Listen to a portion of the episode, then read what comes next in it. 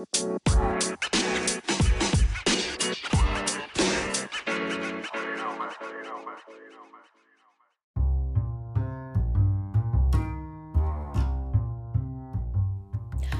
and welcome to the Jean Space, where I talk about music, life in an autistic household, writing, and whatever random rabbit holes I've dived down lately. I'm so glad you're listening today. So, this upcoming Sunday, June 18th, is Father's Day here in the US, um, and it brings with it the annual conundrum of how to celebrate it for my husband Dave in a way that's special and fun, but not too much. I feel the need for reciprocity since I always want a Mother's Day celebration, even if it's just cards and cocktails. Um, and I feel guilty doing nothing. And I always enjoy learning about where a holiday originates, who started it, and why it caught on. I read somewhere that in medieval times in Europe there was some kind of holy day or festival as often as every three days, so that even the least powerful members of society got a fair amount of time to relax. I'm not sure that that was true.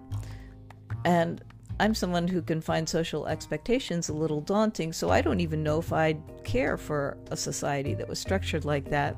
On the other hand, I'm in the entertainment business, so many holidays are profitable work days for me, and the more work, the better. Enjoy the show.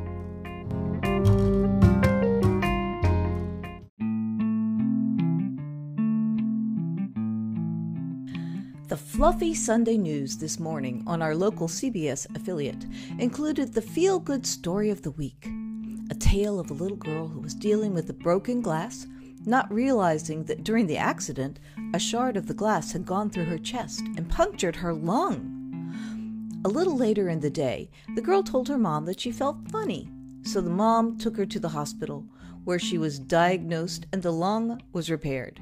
A mother always knows, said the newscaster, Pay attention to mothers. Happy Father's Day, said Dave. After we both stopped laughing, which took some time, we agreed that this was typical. On Mother's Day, which lasts nearly a week, it's impossible to escape stories about mums and the anchors and weather, sports, and traffic people give shout outs to their mothers. Father's Day celebrations tend to compress the father mentions into a couple of days. Stores run plenty of ads, of course, promoting watches, ties, sports paraphernalia, and other manly things. Father's Day may not be quite as big or sentimental a holiday as Mother's Day, on which Americans spent 28 billion this year, uh, but we're still going to shell out about 20 billion dollars on the dads of the nation in 2021. Father's Day in the U.S. originated in the early 1900s Although a day honoring fathers, St. Joseph's Day, has been widely celebrated in Europe since the Middle Ages. In 1908, a West Virginia church held a one time ceremony to honor local fathers who had been killed in a coal mining accident. The next year, Washington state resident Sonora Smart Dodd, who had been raised al- along with her five siblings by her widower father, began a campaign for a holiday to recognize all fathers.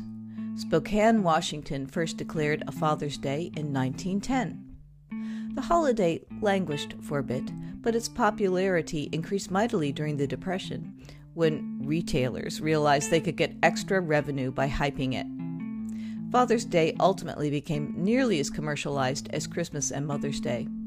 And eventually, in 1972, President Rick- Richard Nixon signed it into law as a national holiday. I'm of the opinion that dads should be celebrated as much as moms. Parenting is a rewarding but hard gig, and everyone enjoys being fussed over sometimes. For a while, I thought that might be more apparent, appropriate just to have a Parents' Day in recognition of the fluid and often egalitarian nature of households. It turns out that there is indeed a Parents' Day, which has been an official designation of the fourth Sunday in July since 1994. Yippee, I thought. Then my mind took a more practical turn. Dads are often in charge of Mother's Day, as moms are often in charge of Father's Day. This leaves children to organize a Parents' Day. And if my son is anything to go by, this would mean having brunch at Chuck E. Cheese, followed by a trip to Newbury Comics and a superhero movie. Could be fun, could be less fun. Therefore, I'm back to backing separate Mother's Day and Father's Days, or maybe Parent A, Parent B, etc. days to give every parent a chance to be the star. I often wish it was easier for me to make Father's Day special. Dave can be tricky when it comes to time for presents, since we've been together for decades and have done all the obvious ones. He doesn't camp or fish or golf or play tennis. He doesn't wear a watch or need formal business wear like a suit, dress shirt or a tie. Every year I ask him what he wants. I don't know, he says. It doesn't matter. Socks, I think. I'd like to see your face if I got you socks. Dave's expression would be a baffled one, because in our house, socks are strictly for Christmas. Every year, I also ask Dave what he wants to do on this day. Go to a restaurant, he says. Some years I've aimed at extra special.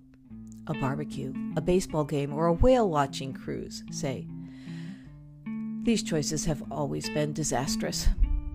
Food poisoning on the Father's Day of the barbecue.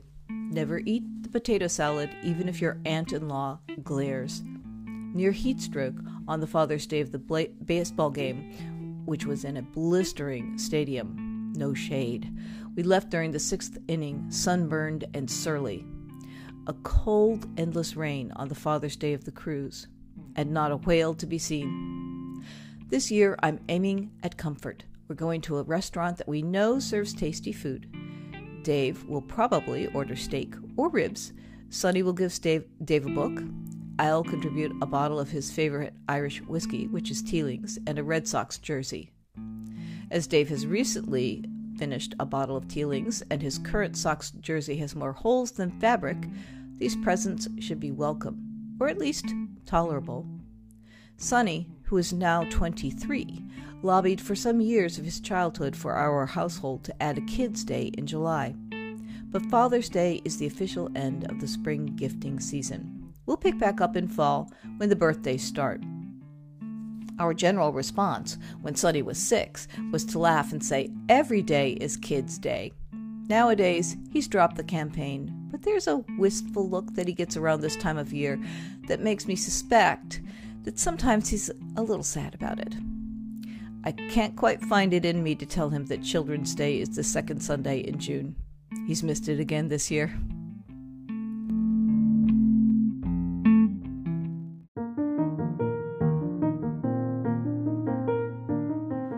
Thanks so much for spending a bit of your day here.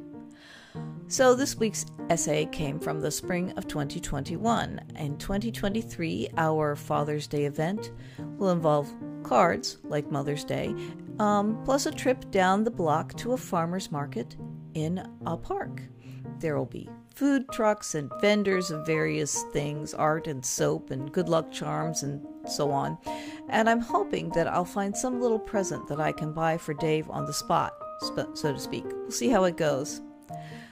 I'm also just adding that I really wish that in some way we change would change things to Parents' Day because there are so many different kinds of parents and all of them should be celebrated.